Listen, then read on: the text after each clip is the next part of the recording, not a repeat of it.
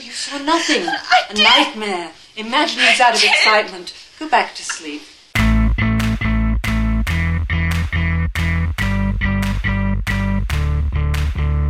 Wizard it open.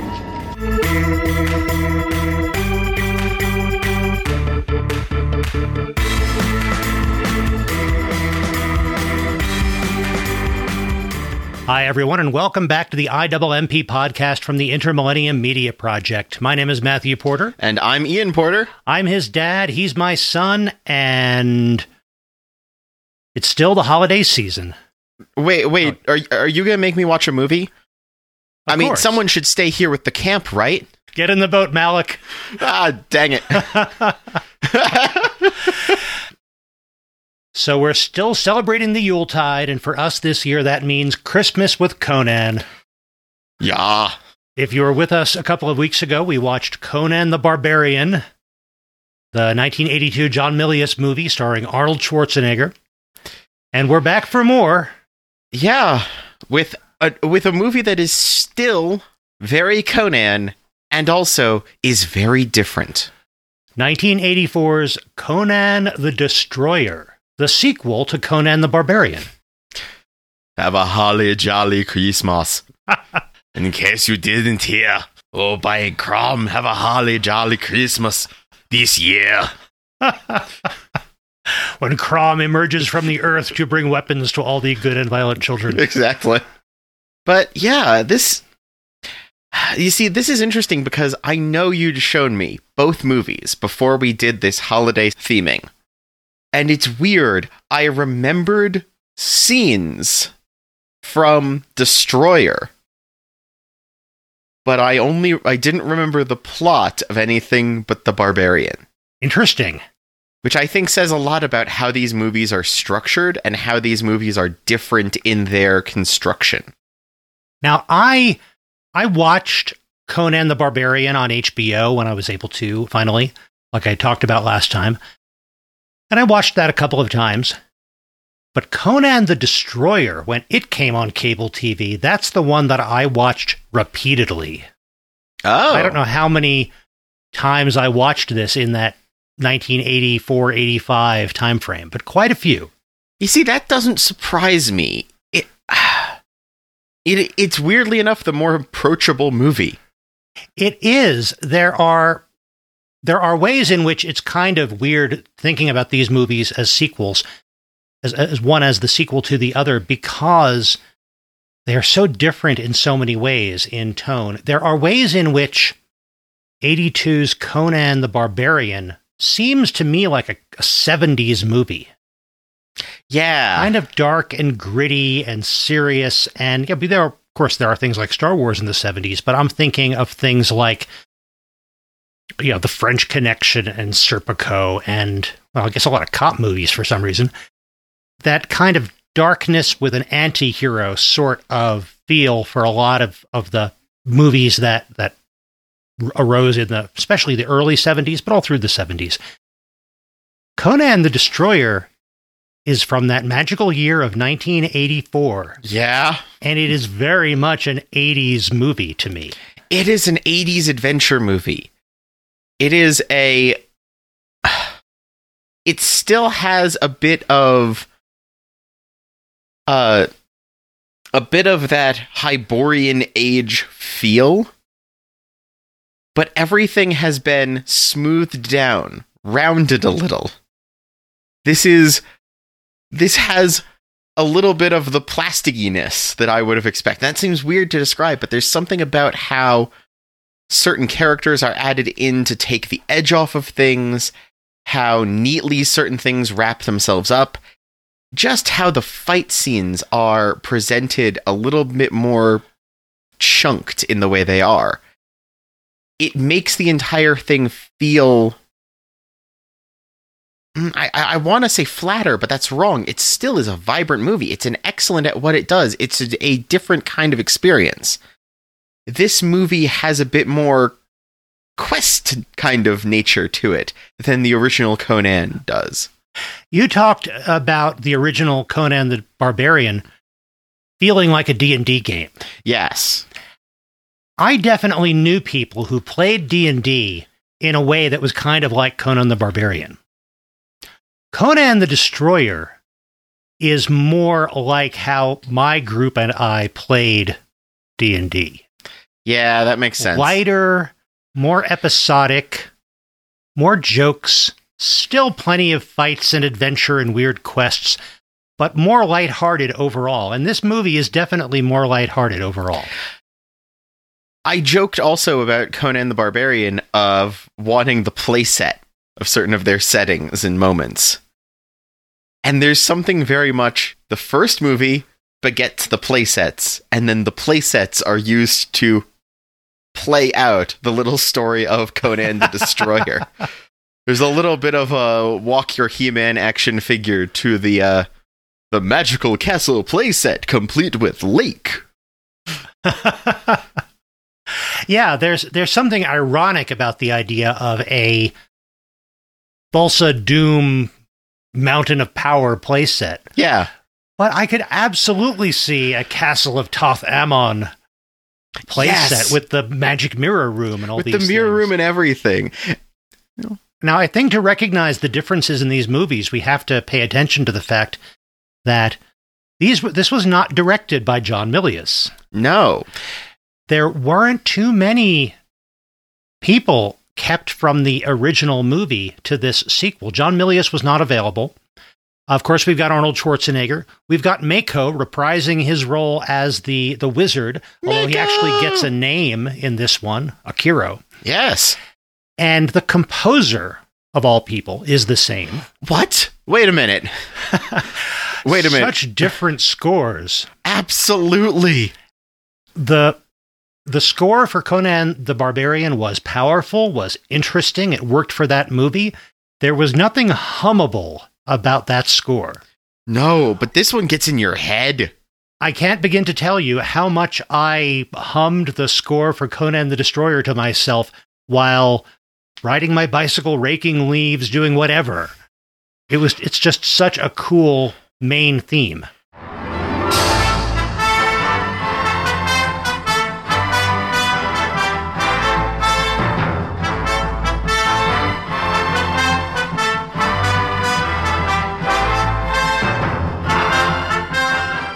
I'm going to just warn you right now. You're going to be editing this episode later.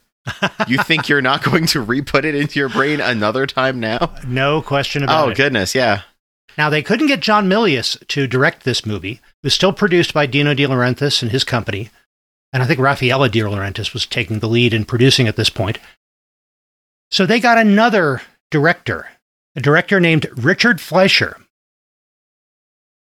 And this is not the first time we have watched a Richard Fleischer movie for this podcast. It's not. And actually, it fits so well. Cast your mind far back to the first few months of the IWMP podcast when we watched 20,000 Leagues Under the Sea by Walt Disney. I'm sorry, why did no one in Conan's group have a turtle shell guitar? it would have fit so well. It could have fit so well. we didn't get a whole lot of singing in this, did we? No. Now, I mean, Richard Fleischer, he had done some more serious movies too. Oh yeah, he's got some wild stuff in here. He's got uh uh 73 S- Soylent Green. Yeah, he directed Soylent Green, Fantastic Voyage, Barabbas, the biblical epic from uh, from '61, and that's a movie that he had directed for uh, De Laurentiis. But he had also directed Mr. Majestyk. He had well, that's that's kind of an intense movie too. He had directed, He he did the 96 biopic of Che Guevara. yeah, you know, there's a lot of of. It's funny now that I look look more carefully at his filmography. I could see somebody saying, "Well, we need somebody who can do a gritty action movie, kind of the way Milius did, but Milius isn't available. Let's get the guy who did Mr. Majestyk and the guy who did Soylent Green and, and all these other movies. The guy who did Barabbas, we know he can do a uh, a swords and and sandals, uh, kind of movie. But it seems to me once Fleischer got the reins of this, he didn't look to those movies. He went all the way back to the 1950s and the way he handled 20,000 Leagues. Oh yeah, This is a lighthearted adventure story. I I'm just imagining being. This is a man who, based on his career, is able to say, "Oh yeah, I thought I'd take a break, do something light, you know, Conan the Barbarian," and that fits, and it's brilliant. And I say lighthearted because that's kind of the tone that, that both movies can achieve and almost the baseline of both movies. 20,000 Leagues Under the Sea dealt with some pretty intense topics and some pretty intense and grim characterizations as well. Mm-hmm. There was nothing happy about James Mason's Captain Nemo. And in the same way, Conan the Destroyer deals with some pretty intense stuff, and there are elements of horror in this movie. But it's got this baseline of lighthearted adventure. I mean, I mean, there's. I mean, we want to dive in deep to this. Let's go. There's some wildly interesting comparisons you can make between the depictions of Nemo and Conan. Both are men unparalleled in a specific subset who spend their time exploring and committing acts that that look to the outside as wildly destructive and violent, but they do so with a knowledge and understanding and a worldliness that most do not credit them. And we are seeing a snapshot where certain intersections create a short adventure, but we know most of their stories will continue from well before and well after the bit that they pop up for this time. And each of them lost the one thing that they loved. Yeah. and that defines their relationship to society. The main difference is that Conan is content to live on the edges of society, paying attention to his own code, but not necessarily society's rules and laws. And Nemo takes a more active role trying to destroy the civilization that led to the destruction of what he loved. But you're right, they've got similar backstories and they've got similar similarly understandable reactions to that. Yeah, you, you, looking at it, it's like, oh wait, I know this kind of character, and I've got an adventure story with them as one of the characters that this pivots around. Absolutely, let's go for it. And it makes sense. And if we're gonna get into the story of Conan the Destroyer, getting the fact that this is not quite the Conan we left, this is a bit more of a I've traveled a bunch, and I'm some of that cynical nature we saw. I think comes through more with this version of Conan. Yeah, we see him and his now sidekick, somebody we haven't seen before. This wiry, kind of weaselly little guy named Malik, counting up the loot from their from from their latest heist, where they've robbed a merchant of a bunch of jewels. And not long after this, there's a reference to Conan as the king of thieves. This is one of the personas of Conan, one of the things he was known as across all of the stories and therefore all of the legends across the Hyborian age was that he was the, you know, the king of thieves. If he wanted something, nobody could keep him from it. It's not that he was particularly sneaky, he was just particularly driven and powerful, and uh, he took what he wanted. Yeah, I, I gotta say, the moment the moment Malik popped up on screen, I was immediately making comparisons to a different movie because for some reason he reminded me so much of the character of Philippe Gaston, played by Matthew Broderick in the movie Ladyhawke, that I keep on comparing them. It's a very similar tone if you've seen that other film. Oh, that's weird. That's weird. I It's kind of wiry bouncing around and is important, but he, there's just something about him that called upon like, oh look, it's it's store brand.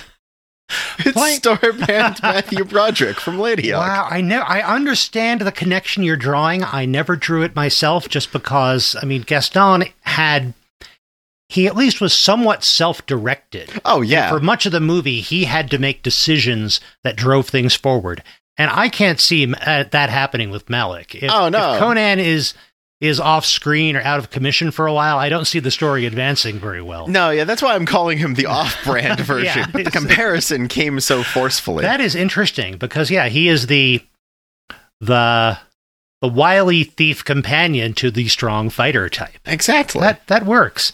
But Tracy Walter, who plays um, Malik, is just such a ubiquitous character actor and he's just so fun to watch. He's one of these person who's never playing the leading role.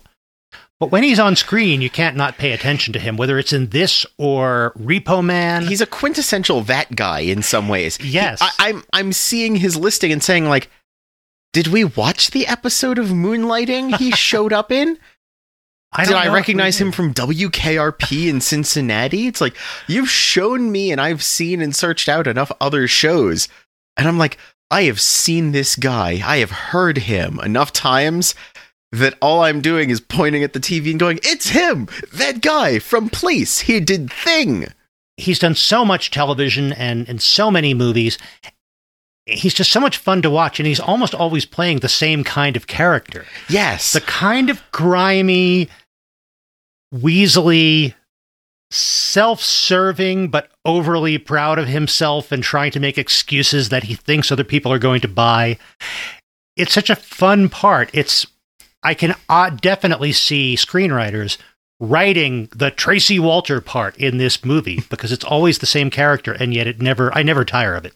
Yeah, he's so good at it. And it's interesting because he acts kind of as an audience surrogate character for us in this movie.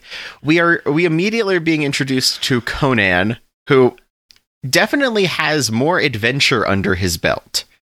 The first movie was his first major adventure from from going from the wheel of pain to dealing with it.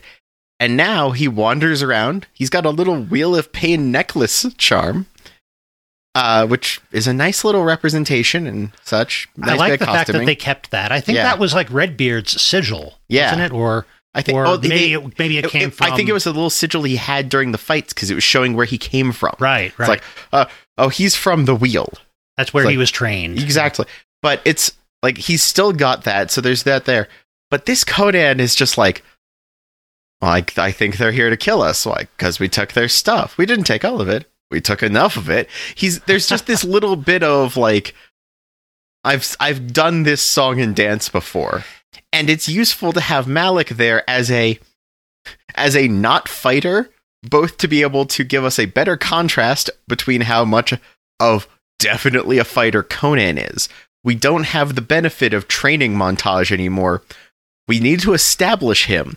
And so we get comparison and you get someone who is always looking for a way out and always kind of head on a swivel in that way. Which means you've got someone who can comment on where you are and what you're doing so that all of your audience stays in line with it and anyone can answer what the thing is. It's like, do we have to go to the spooky castle? Well, yes, the spooky castle of Andorok is where the rock is. We have got to go there and get the rock. And it becomes a way to tell the audience something because they're telling Malik to deal with it, we've got to do thing. And that's an effective bit of writing, but it does add to the little snippets kind of moments that break this up and make it a little bit more D&D session-y in the way you're describing. yeah, the way this plot is constructed, you can kind of see where the D&D group broke for the night and where they picked up the next episode next time they got together on a Friday night. And it all comes together in one long story, but it's it's it's also made up of these little self-contained adventures within it. You know that if there's an actual person in a D&D campaign who's playing a character like Malik, it's most likely the one who actually takes copious notes and is on top of stuff and exactly knows he's getting everyone else in the party up to speed every time he does that. There was one science fiction RPG that I was a player in. It was run by your your aunt, and the character I created for that was absolutely modeled Yes. on a Tracy Walters character. Yes. it was a little mechanic character. Na- I forget what he was named, but he was definitely a Tracy uh, Tracy Walter character. He's, he's such he- a fun character to watch. I figured that'd be a fun character to play. absolutely. And yet, Malik is not useless in a fight. And Mm, I was glad yeah. to see that because I don't think that Conan, even the stoic Conan that we see here at the beginning of this movie, stoic in the sense of he really doesn't care if he lives or dies. While he lives, he is going to live. And if someone tries to kill him, he is going to fight them.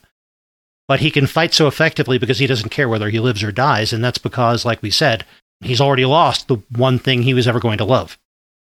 But even that character, he would not have had any patience for Malik if Malik were not also useful. And he is. His, his go to move in a fight is to get out of harm's way by climbing up high and then jumping onto the back of somebody else's horse and stabbing them with two daggers. But it's effective. It's effective. And we do see him uh, have to use this move, and we get to see how Conan is fighting these days because while they're sitting in this kind of clearing surrounded by rocks, Safe point. yeah, a whole bunch of, of riders come up and try to capture Conan. They don't seem to be trying to kill him, they're mostly using nets. But it's um, A very different episode Yeah. of Deadliest Catch than I expected. I don't know what kind of bait they were using, but uh, it was not working. No. Um, they might not have been trying to kill Conan, but Conan was not holding back uh, in trying to kill them, and not many of them survived. hmm But then in comes the person who sent Net Person, if I remember correctly. Yes, the Queen, who was trying to capture Conan, but also I think this was an audition because she wants Conan to do something for her, to go on a quest for her. Conan's legend as a an adventurer and warrior and thief had had grown so that she had heard of him. And this is uh, Queen Taramis, played by Sarah Douglas. And she wants Conan to accompany her niece on this quest for which her niece had been prepared all her life because she had to and this is where you're setting up the D&D campaign. Oh, absolutely. She had to go to some magical place to get a key because then she had to take the key to another place to get the magic jeweled horn and then they had to take the magic jeweled horn back here to be part of some big ceremony. And she needed a, a thief and a bodyguard to help with this. It's kind of the Bilbo Baggins recruiting method. They needed a burglar. yeah, very much so. I wonder if Conan brought pocket handkerchiefs. I think that in some I'm- scenes I'm- that's all he's wearing is a pocket handkerchief. It is. I'm just imagining the idea of Conan the Barbarian putting on the one ring. Sauron's giant eye pivots over and then flinches. And Conan is not interested in working for any queen or anybody else. He's, he works for himself. But the queen is able to promise him something. Yeah. Pro- she promises to ro- to resurrect Valeria. And yet, she never says, I'm going to bring back your dead, lost love, Valeria. She doesn't actually. You're right. It's this great little scene where it's ambiguous. Is she using magic? Is she just using some kind of hypnotism? Because she essentially says, "Yeah, yeah, I can bring back what you I can I can give you what you most desire. What you most desire is what I can give you. Look there on that ancient stone altar in front of you and see what you most desire. See what I can give you." And he imagines Valeria as she looked on her funeral pyre. And he a- says, "Well, no one can Oh, bring it's, back the it's, it's how she looked on her funeral pyre, pyre, decked out in the armor she appeared when she saved him. You're right, in her like Valkyrie armor. Yeah, So, so, it's, like, the idealized version of Valeria. And it's kind of a little bit of a cold reading she's giving. He starts to saying, Well, no one can give you that. No one can bring back the dead. And then she starts saying, Are you sure? If you do this for me, I can do this for you. hmm So, and I, I, I you saw it. So it's kind of cool. It is a an ambiguous. Is she just really good at manipulating people, letting them tell her what they want so that she can promise it? But either way, it's enough to convince Conan. So he agrees to go on this quest. So it's him and Malik and the niece, the young princess that uh, that they are bodyguarding and and uh, and escorting. It's uh, Olivia d'Abo as Princess Jehnna, and also Wilt Chamberlain as Bombaata. Yeah. NBA basketball player Wilton Norman Chamberlain putting in work as with some brilliant acting. Honestly, there's scenes that pivot on him cuz he has to play like right-hand man of the of well, let's be honest, the bad guy. And and we get told early like the plan is get her to the place she can she's the only one who can pick up the thing for us. And when she gets back here, she's the sacrifice. And the moment that uh that we're re- that uh he's no longer useful, it's your job to stab Conan the barbarian in the back. And immediately he is playing stalwart and reliable henchman. He is playing nervous at being given a task that is dangerous. He is playing smart but duplicitous. He has a lot going on in these scenes, and he's doing great with every bit of it. There is more depth to his character than possibly any of the other characters in this movie. Yeah. And he nails it. It's a good performance. And I it makes sense that they would cast him. There was a fair amount of what people might look at as stunt casting in this. Wow, it's Wilt Chamberlain, and he's going to be in this movie. And there are some of the other bits of casting that you could see in the same way. But in addition to his good performance, you needed someone physically big in that role. Because there are scenes later on in which you need somebody who can credibly fight with Conan and make it seem like a contest. Yeah. And Bombaata, Wilt Chamberlain, he's taller. He's still strong. He's a very different kind of athleticism than Schwarzenegger's bodybuilding athleticism. But the differences in stature, the size of Wilt Chamberlain, combined with some good direction and fight choreography, it was believable. It was. In a way that, A, it wouldn't have been believable with most character actors. And B, if it had just been another bodybuilder type that they cast, it would have been boring. It would have been two muscle bound guys going after each other, as opposed to this fight between these two very different kinds of warriors of almost equal strength. Exactly. This is he's playing a foil to the main character, the title character, and it, that that requires a level of just multiple types of skill that he is giving. So that's the the party that they leave uh, uh, on this quest for, and they're following the lead of the princess Jehnna because she has this mystical knowledge of where they're supposed to go. But Conan insists on a detour or two. Yeah, which which which Jehnna kind of whines about, and you're supposed to follow me. But he he explains, no, we have to go this way first because where we are going, there's going to be magic, and we need to fight it with magic.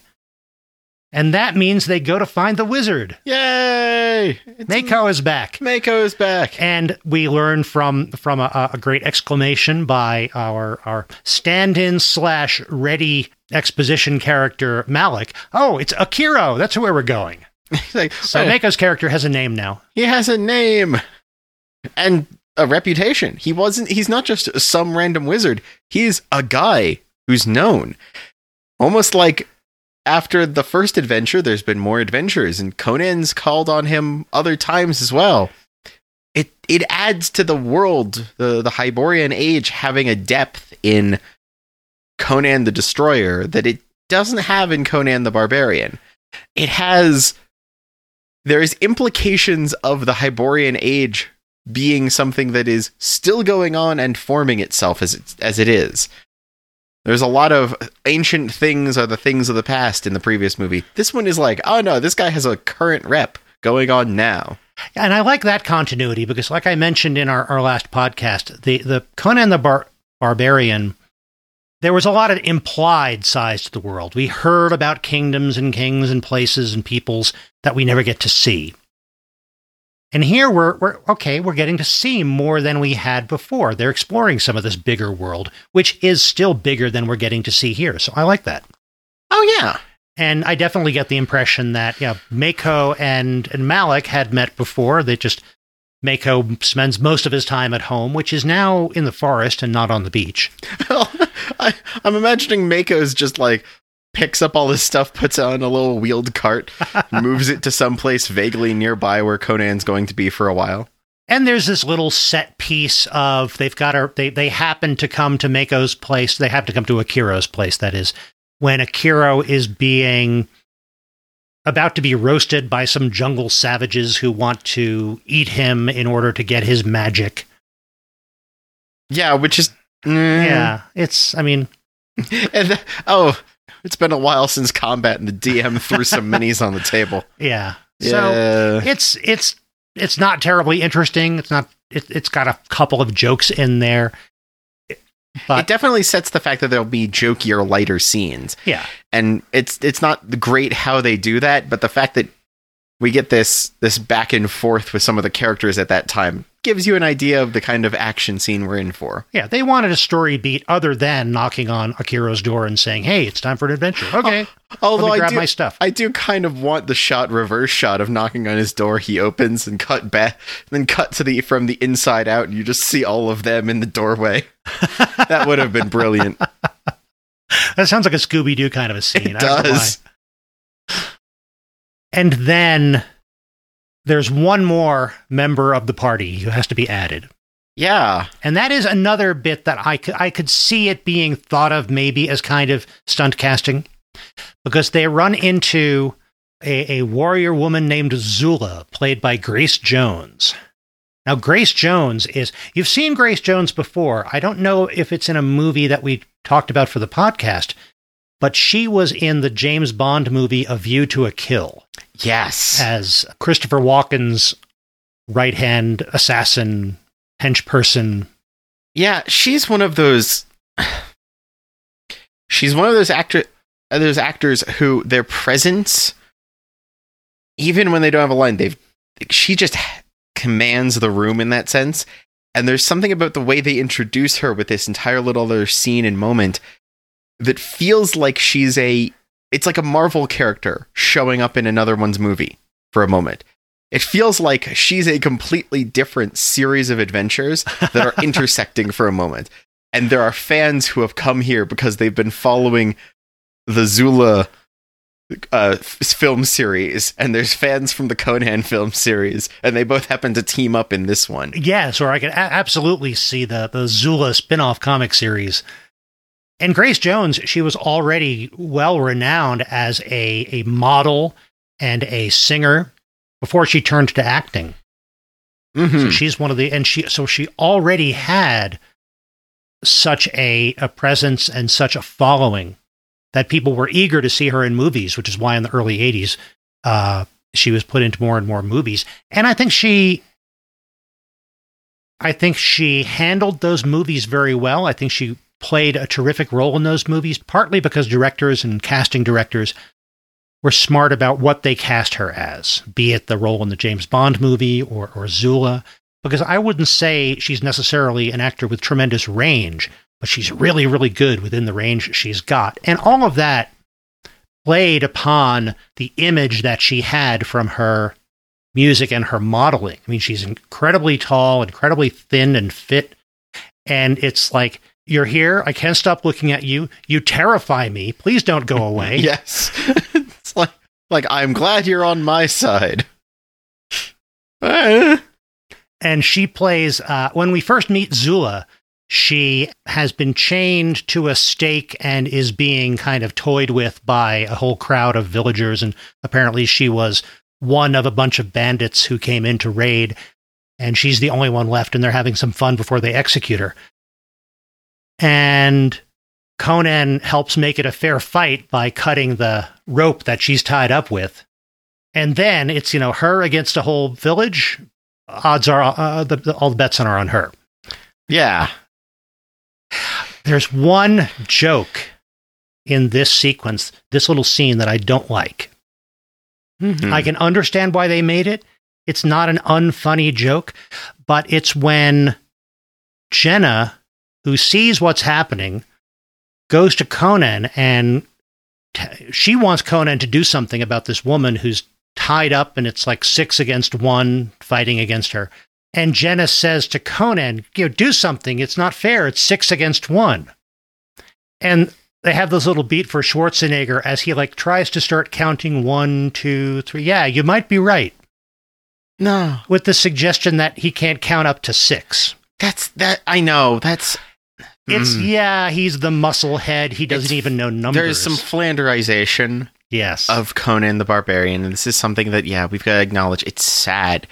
We have lost the the philosopher fighter, and he is he's brought down to a lower level sometimes. yeah, he's in here. He is clever, but uneducated. In the first movie, they made the point that he has been educated. He has learned philosophy, and he has. lear- I'm sure he has learned basic mathematics or arithmetic. I'd say somebody who is supposed to be able to fight is going to know how to count up enemies really well and keep track of how many there are left. Oh yeah, If you have six enemies and then you kill three enemies, how many enemies do you have left? I'm pretty sure that's math that Conan can do. oh, yeah. I I'm sorry. He's been trained with a bow. It might not be his his weapon of choice, but I'm certain he knows what to do if he picks one up. And that means you know how to count how many arrows are in your quiver and subtract how many you fired and keep that running total constantly shifting as you move, picking up ones from your fallen enemies and firing new ones into your dying ones. Right. He is going to be able to do that math as fast as he needs to. Now, could I see Conan making a joke by going slow because he he trusts that the fight's going to be okay? Maybe, but that's me trying to give credit back when I shouldn't have to because it shouldn't have put in that scene to begin with. Yeah, I, I could imagine it's he suspects that the queen and Princess Jehnna and Bombaata all see him as the unintelligent lunkhead.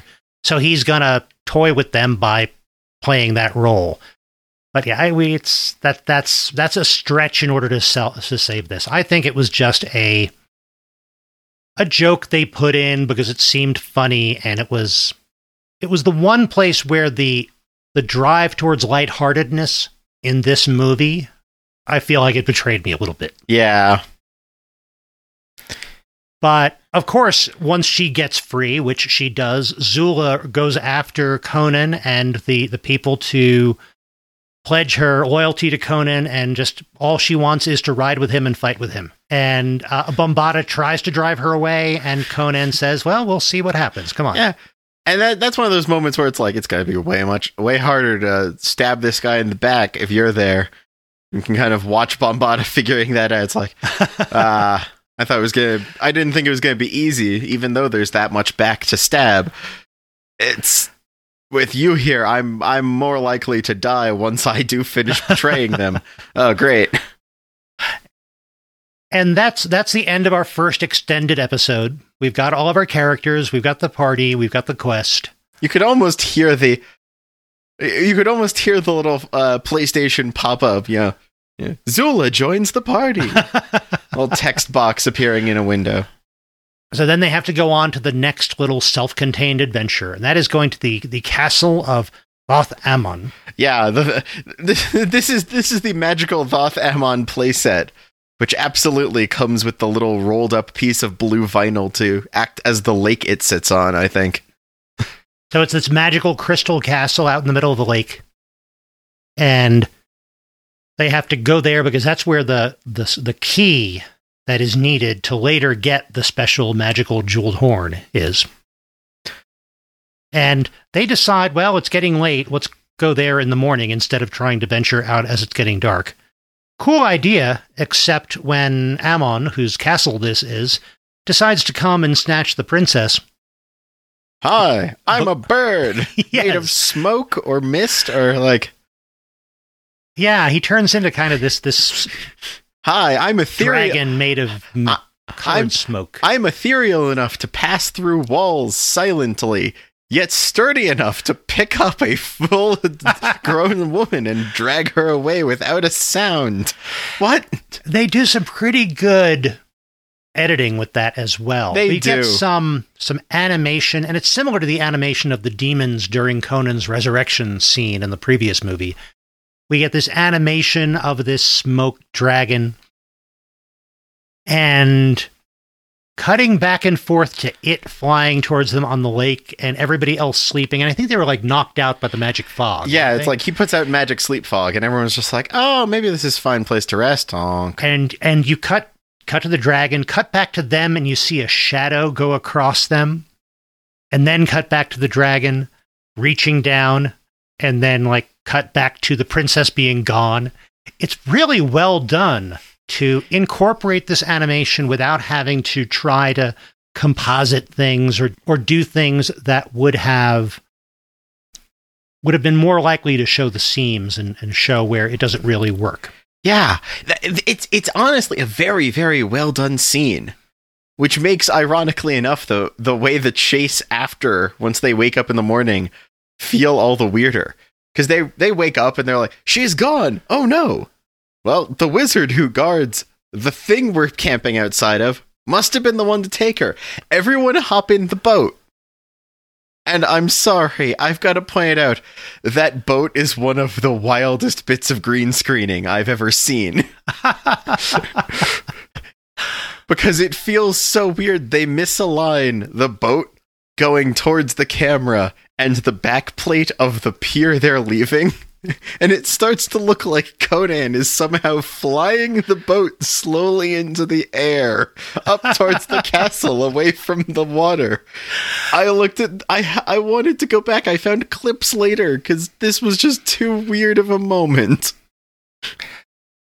to jump ahead a little bit, when they're taking the same boat back after their adventure in the castle, and one of the, one of the people on the boat is saying, "It's ju- it was just an illusion." I'm thinking, well, yes, I can obviously see that. it exactly. Oh, you're not talking about the boat, exactly. but they they they trust this boat that they found on the shore across from the evil guy's magic castle in the lake. Get into it and go to the evil guy's magic castle in the lake. Yeah. eventually find their way inside. And meanwhile, he's kidnapped the princess because she he knows that she's the only one who can get the jewel that is needed for the next step. And he wants that step instead, I believe. Right.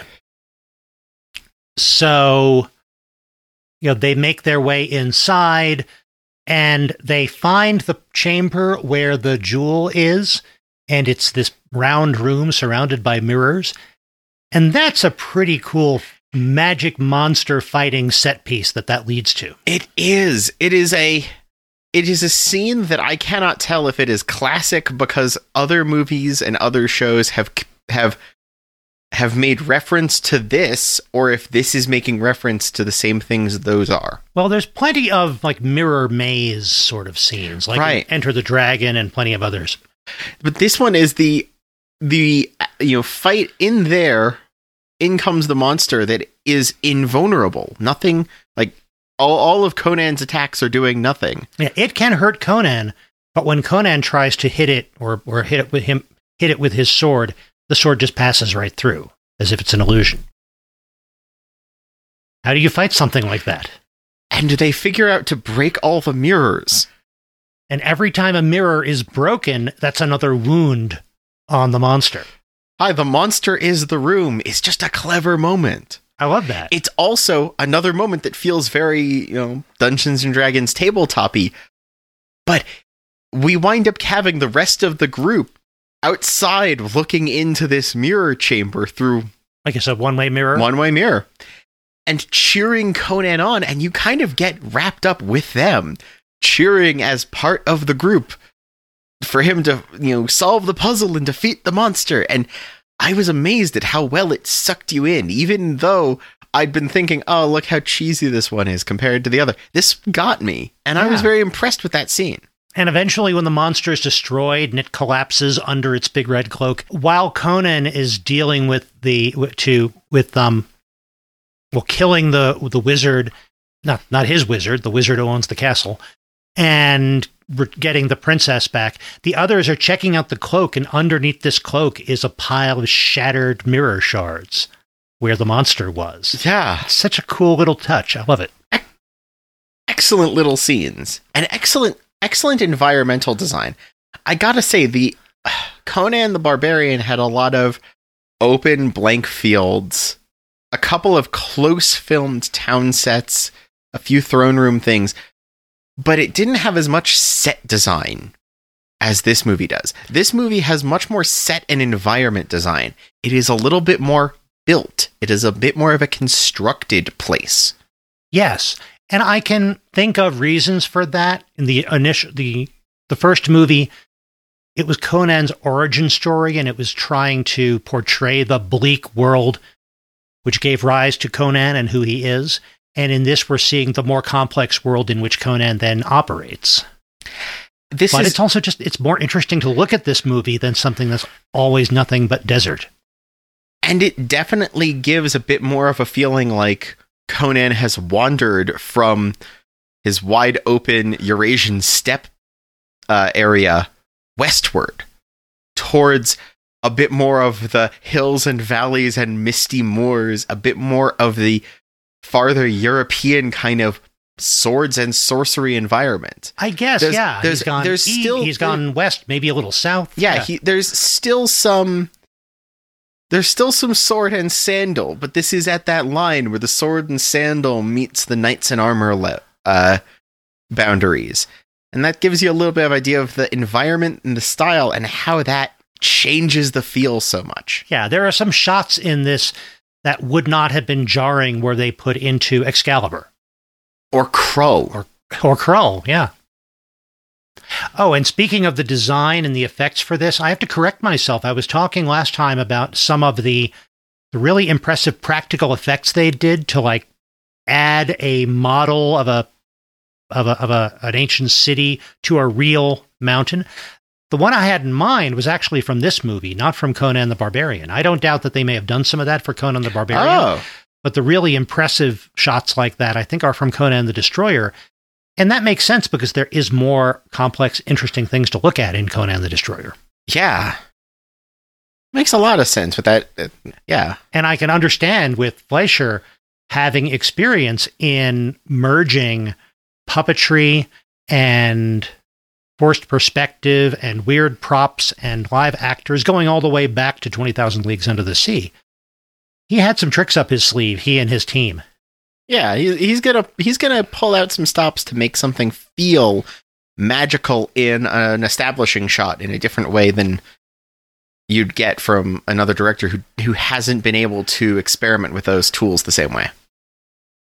And in terms of magic, this movie seems to have a very different feel and approach to magic in this swords and sorcery world. In Conan the Barbarian, there was magic. We saw some magic. Some of what we saw was what Thulsa Doom could do, and some of what we saw was what Akiro, back then just called the Wizard, was capable of in summoning demons and things but it was all a very physical kind of magic.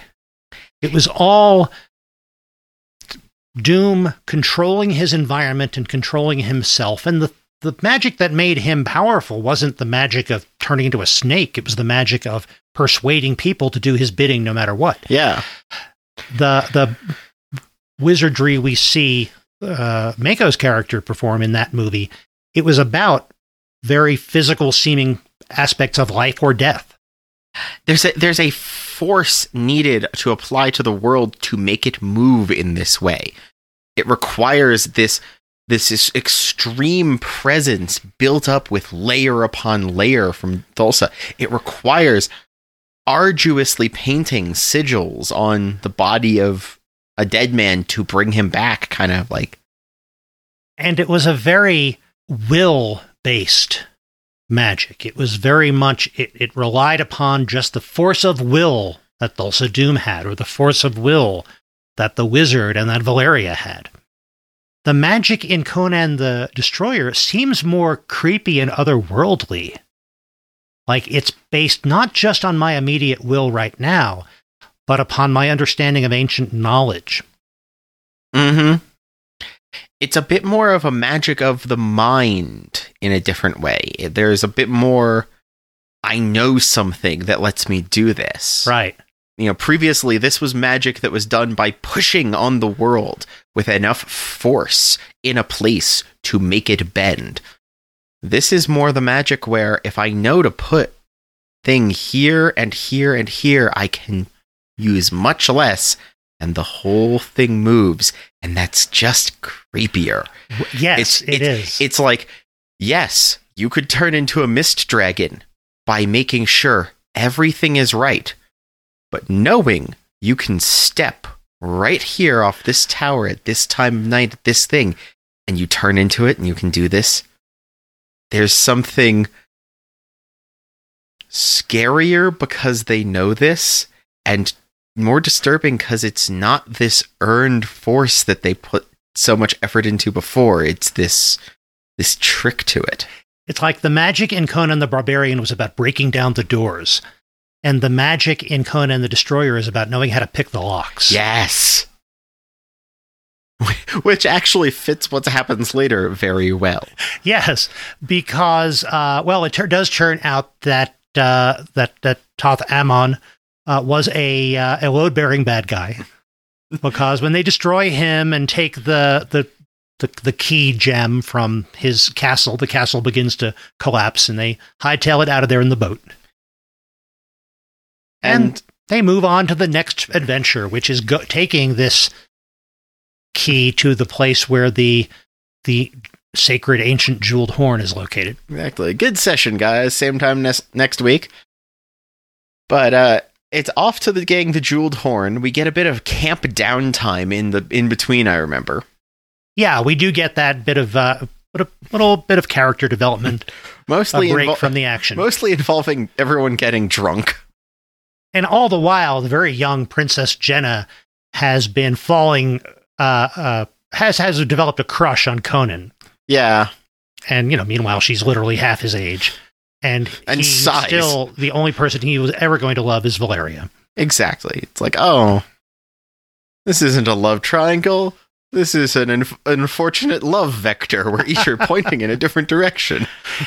and and yet it's there's there are parts where the script just gets creepy but there are also parts where it's like it's cute and understandable she's been locked away in this palace trained to be part of this magical whatever this is all her life and like she even hurts bombaata's feelings by saying "Oh, i've never really seen a man i mean all i've seen is you so the idea of her having a crush on this uh, this Conan the the destroyer that she sees, and that's understandable. And there is a really fun little moment where she's just like hearing drunken Conan mumble some of what he thought was so amazing about Valeria, and immediately the princess's thoughts is, "I need to learn how to fight." Zula, you're a you're a warrior woman. Teach me how to fight. And suddenly, Conan's stumbling over. It's like, don't learn how to use a spear. That's a bad weapon. Learn the sword. Sword's good. Steel. Yay. Yay, steel. and meanwhile, Jehnna can't can't even lift the sword that I can't can't even lift the sword. And Zula's just there like, thank me, I helped. He's got you've got his attention. So yeah, that was um.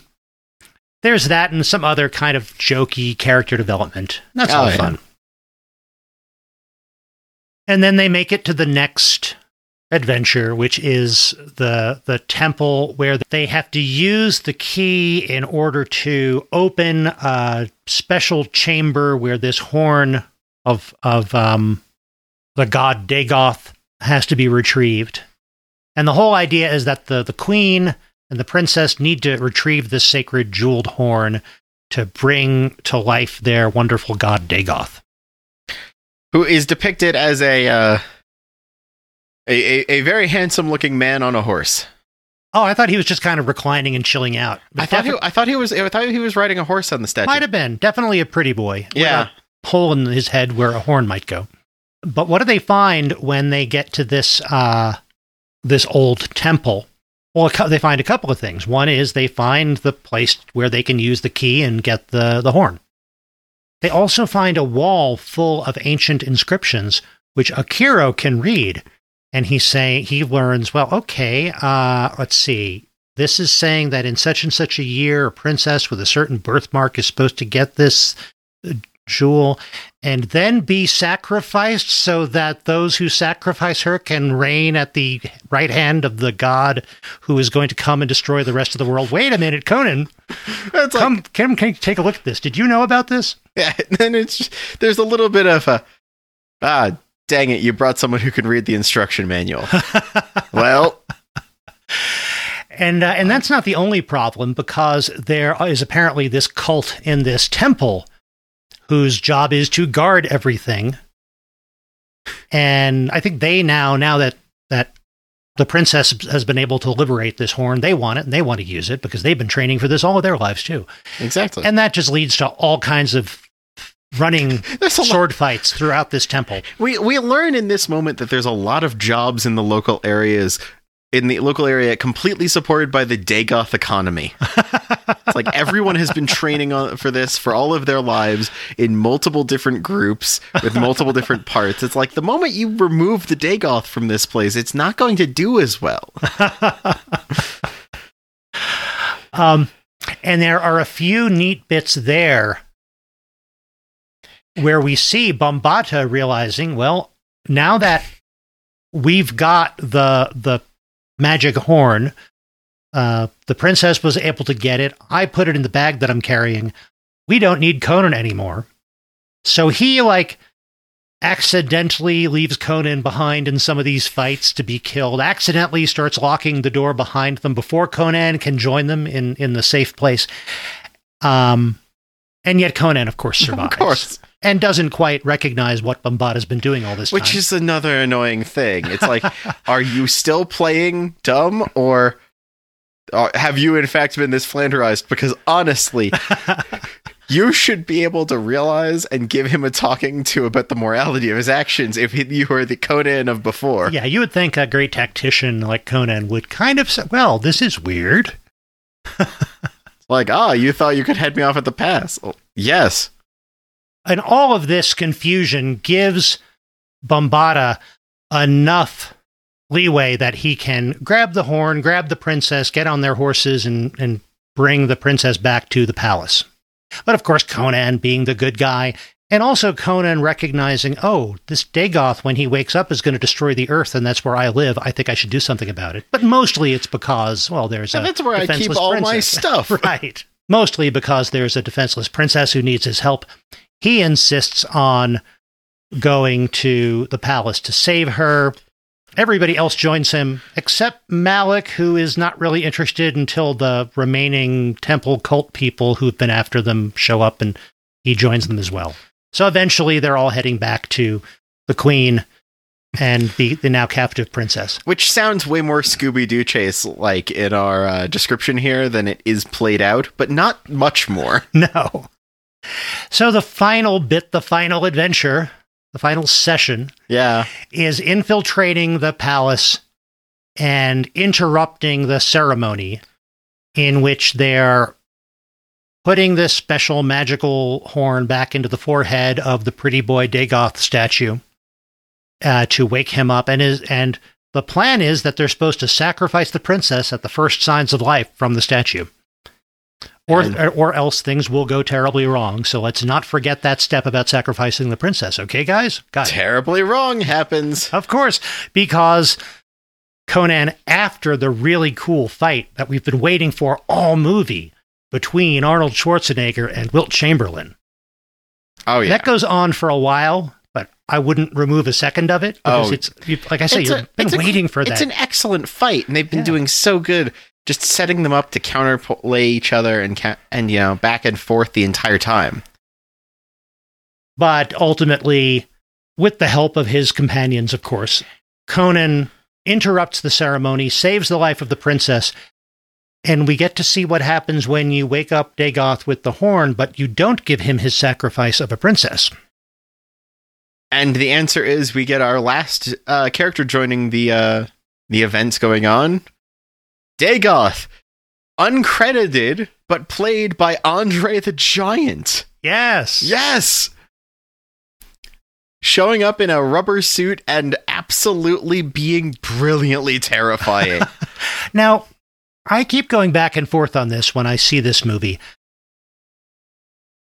Is that what Dagoth was going to be like all the while? Was his statue form a chill, pretty boy to make it seem enticing to wake him up? And then when he's wake, he turns into a horrible monster? Or would he have been a chill, pretty boy content to destroy only part of the world?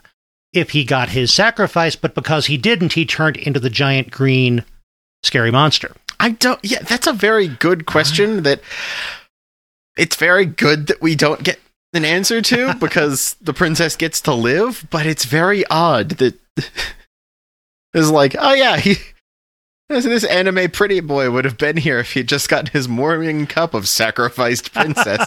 it's a wild, wild setup. It is. And and now that we're talking about Dagoth and we're talking about the fact that he is awakened from his his ageless slumber and turns into this horrible beast that oh in addition to him being a big monster who's killing everybody in the palace there are giant earth shattering storms raging outside. And you definitely get the impression this is not just a local phenomenon. Dagoth is back and the whole world is in peril. You get the impression that Dagoth is a, is larger than the thing standing in the room. There's very much that Lovecraftian kind of I am bigger, I am like this is this is the fingertip of something multiple levels of dimensions above poking into the world and you and stabbing at you. Yes, that's where I was going. There's something very Lovecraftian about this. I'm glad you picked up on that as well. Even the name Dagoth. Yes. I mean, uh, um, and some of the other magical names and terms that we see, and the idea of these ancient cults who exist only to protect this one weird little bit of knowledge or or this old relic. Very Lovecraftian. And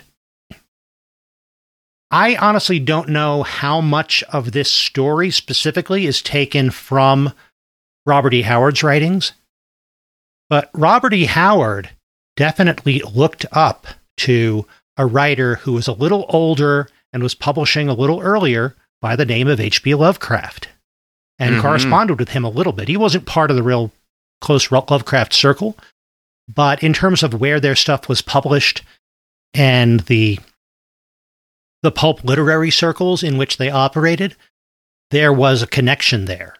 So there is sometimes that hint of otherworldly cosmic horror in Conan stuff, and it's fascinating to see that come out in this movie. Because again, it it puts more at stake than one person's will and destiny, which is kind of what we see in the first movie. Yeah, this is in the first movie you get the very clear impression that if Conan hadn't defeated Thulsa Doom, there would have been larger consequences for the region. But that was a little bit more of a political struggle and a vengeance plot. There is straight up world ending. There is a a standard amount of character to threat power scaling happening from one movie to the next in that sense. Yeah, if Thulsa Doom had won, then it would have been Warlord takes over the known world. And yeah, that is bad. I'll go on the record in saying Warlord takes over the known world is bad. Ancient horrible monster destroys the world and everything in it. Probably worse. Certainly different and interesting in different ways. Which does imply that there's an entire other alternate side story here about what would happen if Thulsa Doom had decided to get his sword early on from somewhere completely different. And you wind up with Thulsa Doom and his army of cultists facing down the fact that there is a plague of Dagoth sweeping in from from the other side and threatening his kingdom. Okay, There's so a bit of a completely other story here. so we need a new board game series, uh, Unmatched XL. Yes. where potentially world-ending villains get to fight against one another. Ah, I like that. I like that a lot, actually. But ultimately, the bad guys who deserve it uh, get their fate. The princess is saved, and we get the we get the medal ceremony scene. Everybody gets something, including the Wookiee. We do, but that's an it's an interesting moment because yeah, the you know the day is saved, the Dagoth is slain, and the princess now becomes the queen because you know queen got smushed by the Dagoth. But she she pulls every other person in the party in to be members of her court of some form. Right. He she asks Zula to be the captain of her guard. She asks Malak to be her fool because every court needs a fool. And he's just like, ah, I guess it pays. Uh, asks Akiro to be her advisor and wise counselor. And that one's important because we know by the fact that he is the chronicler of the other stories that he chronicles Conan getting a kingdom by his own hand. but now he's working for this other kingdom as an advisor, which Well- simultaneously means that sometime within both of their overlapping lifetimes, Conan will have a kingdom and he will be there to chronicle it. Does that mean Conan's going to go off start a kingdom and that kingdom's eventually going to invade and take over this kingdom as part of it? Oh, or I- what? Or does I- he just leave this job and go to that job? I would hope that when Conan gets his kingdom, and we spoiler from the very the the the end of the first movie that Conan was destined to actually no spoiler from the beginning of the first movie Yeah. that he's destined to wear the jeweled crown of Aquilonia upon a troubled brow. Uh, you know, dress for the job you want. that I'm going to do that at next month's company-wide uh, sales team offsite. I'm going to wear the jeweled crown of Aquilonia upon a troubled brow. I'm just imagining the him looking forlorn in a i- i- uh, in the throne from the first movie, but it's just one box on the Zoom call and everyone else looks normal. So I would like to think that when Conan is king of Aquilonia, his kingdom and Prince and Queen Jehnna's kingdom are going to be allies or at least friends. But who knows? Maybe somebody bad takes over Jehnna's kingdom eventually. Mm-hmm. Uh, or maybe that you know Jehnna doesn't need that much teaching after a while, and Akiro is free to do some freelance chronicling. Uh, But but it's interesting. I like the way it's shot in that every one of these people, Akiro, Malak, Zula, when they're offered this position by Queen Jehnna, they turn to Conan because they've already pledged themselves to Conan mm-hmm. and he gives them all a nod. He he he gives them their freedom to take this this position and this this new adventure. And then Jehnna, of course, has an offer for Conan too. She wants Conan to stay and rule her kingdom with her, and he, I'd say, politely declines. He says that uh, he will have his own kingdom and his own queen. Yeah. And she's obviously disappointed, but she understands. It's like, yeah, no. And and yeah, he's not going to stay at, in uh Shadizar. Shadizar, that was it. I remembered it sounded kind of Middle Eastern. Yeah, no, he's he's going to go off on his own. And that's where we leave it. And at least in this one, there is a little bit of an epilogue, and we get Mako as the wizard uh, reading it instead of just being text like at the end of Conan the Barbarian. But it is a very satisfying wrap up. It is. We get the end of the, the adventures for some of these characters.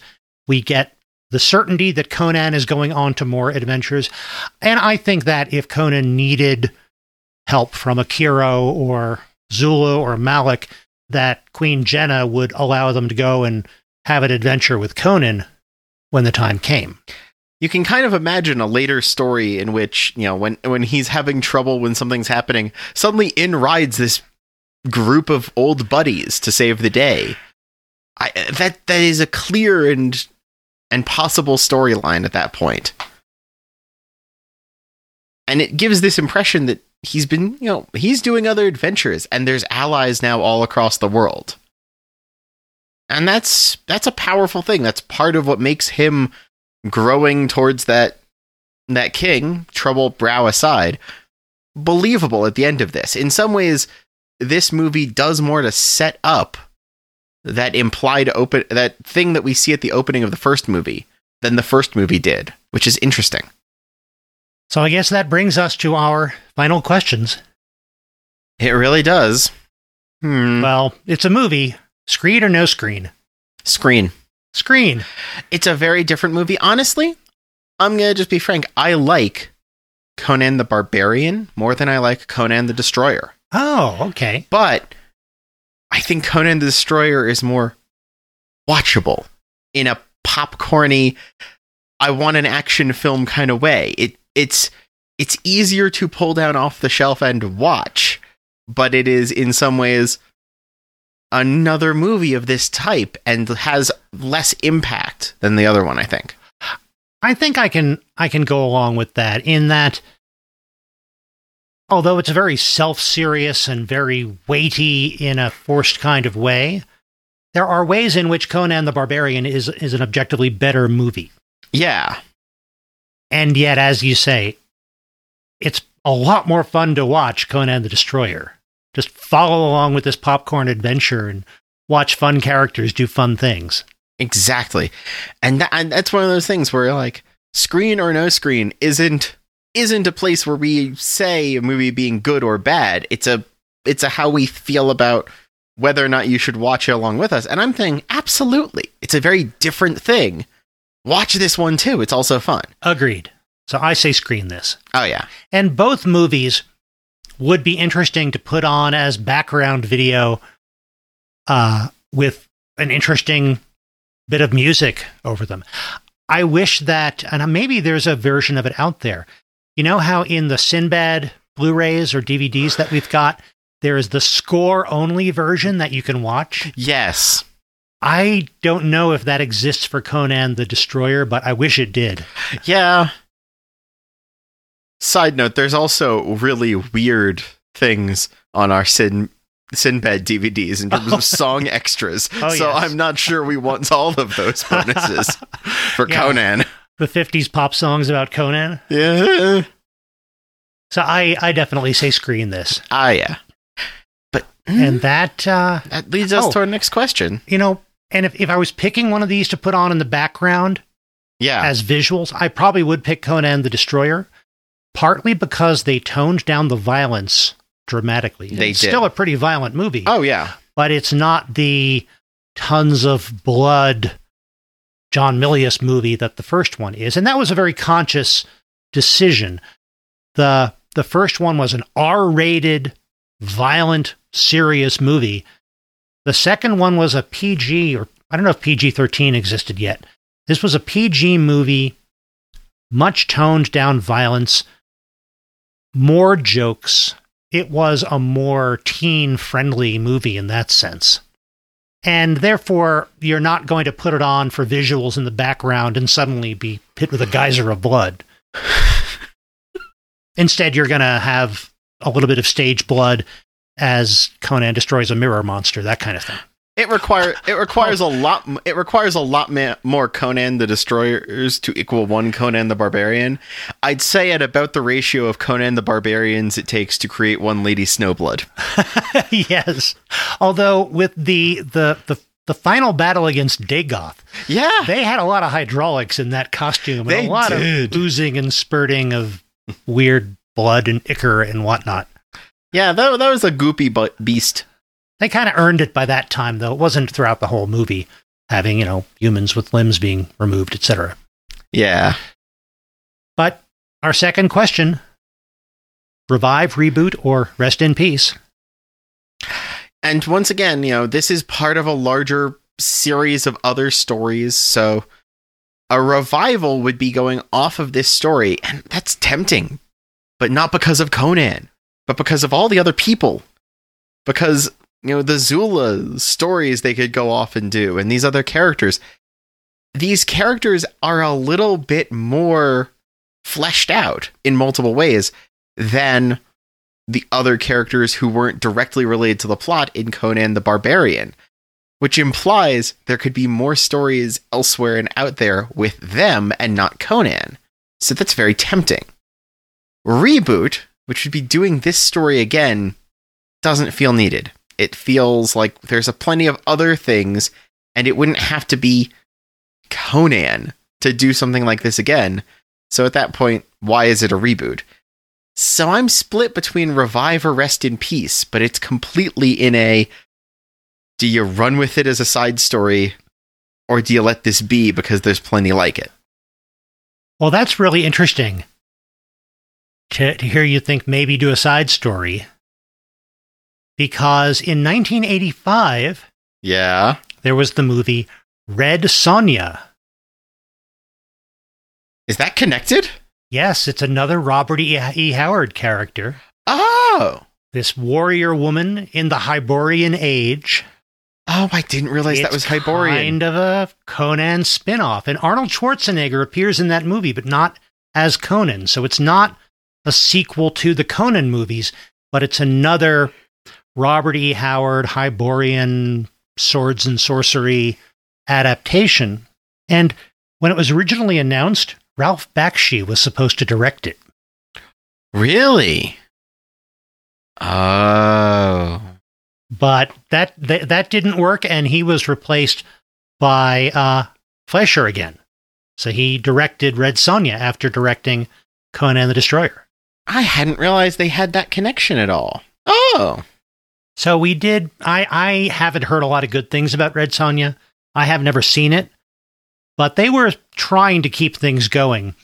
I think by that time Schwarzenegger was getting more offers to do more things, and it never kind of clicked for him to play uh, Conan again. Yeah. So I I mean, like we've said, it's it's kind of hard with an adaptation. A reboot is really just another adaptation. And we've got the Jason Momoa Conan movie, which we haven't seen yet, and other takes on Conan. So I could see reboots of Conan.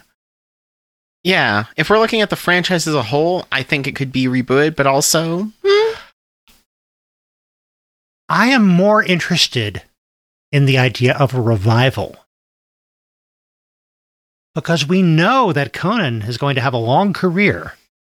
He's eventually going to be a king. And in fact, I think one of the Marvel spin off comics was of King Conan, about Conan late in his career. It would be interesting to see Arnold Schwarzenegger come back now Oh, yeah. to play King Conan. Just doing something in the late Hyborian age when it's possibly going to fade. Yes. You know, here's this this new adventure, another swords and sandals kind of movie, but it it has someone taking the request from this old king. I could, think it could work. I think it was Zach Stentz on Twitter. And if you're not following Zach Stentz, you're missing a lot of really cool things about movies and about storytelling in general. But someone said if we can have a new Indiana Jones movie about the the aging Indiana Jones at the end of this amazing career, and we can still have Harrison Ford playing Indiana Jones for one last adventure, why can't we have Arnold Schwarzenegger as King Conan pick up the sword one more time and play the kind of story and, and a kind of story that would have a different feel for the reasons that you just described. I am all for that. That could definitely work. I like that idea. So I would like to see a uh, a revival, another sequel. I'm with you on that. Well, this was fun. It's a fun way to spend the holidays. This has been an excellently fun way to spend the holidays. it's been it's been a very very different kind of kind of media to enjoy during the uh the season of of snow and sleigh bells to instead be seeing you know the wide open plains and a very different kind of sleigh. I do now kind of wish that one of the magi in our nativity scene uh, looked like Akiro. That would be cool. Whenever you're listening to this, I hope that you have had a, a delightful holiday season, that you're in the midst of a delightful holiday season, and that 2023 brings you everything that you want it to. And we also hope that one of those things that you want 2023 to bring you is more episodes of the IMMP since because they will be coming your way uh, either way. Exactly. We're going to keep making, and we're just happy to have you there. And thank you from all of us here to all of you out there. Absolutely. Speaking of out there, Dad, where can they find you? Oh, you can find me most places as by Matthew Porter. So bymatthewporter.com, by Matthew Porter uh, on Twitter, uh, by Matthew Porter at mastodon.social on Mastodon, by Matthew Porter on YouTube, where you can find the Draft House Diaries. I review the movies and food and everything else about every one of my visits to the Alamo Drafthouse Cinema. And Ian, where can people find you? I can be found most places as item crafting, Twitter, YouTube. Speaking of YouTube, I'm going to hopefully soon be starting to post videos once again to there, being able to make crafts and play video games to share with you as well. I can be found as item crafting live on Twitch. Yeah, most places, and I'll have uh, links at itemcrafting.com to be able to find me most places. And you can find the podcast at immproject.com, and that's where you'll find links to our YouTube channel You'll find links to all of our past episodes, including 20,000 Leagues Under the Sea. You'll find a link to our Patreon. Thank you very much for anybody who's sponsoring us there. You help keep the podcast going. And uh, you'll find uh, a link to our shop if you like coffee mugs and t shirts and notebooks and other fun things like that. And uh, a couple of things I'll note for Patreon, we still have a special promotion to celebrate our, our recent 100th episode and fourth anniversary of the podcast. Normally, if you join at the movie club level, when you're a member of the movie club for a couple of months, you're eligible for a, a free DVD in the mail. Anybody who is a member uh, at our Patreon at the movie club level as of January 1st will get the first DVD shipment of 2023, even if you sign up on December 31st. And also, if you go to immproject.com and go to our contact page, you'll find our P.O. box. If you send a self addressed stamped envelope to the P.O. box, we will send you back stickers. But most important, just thank you very much for downloading. Thank you very much for listening. And we look forward to being back with you in a couple of weeks. In the meantime, go find something new to watch.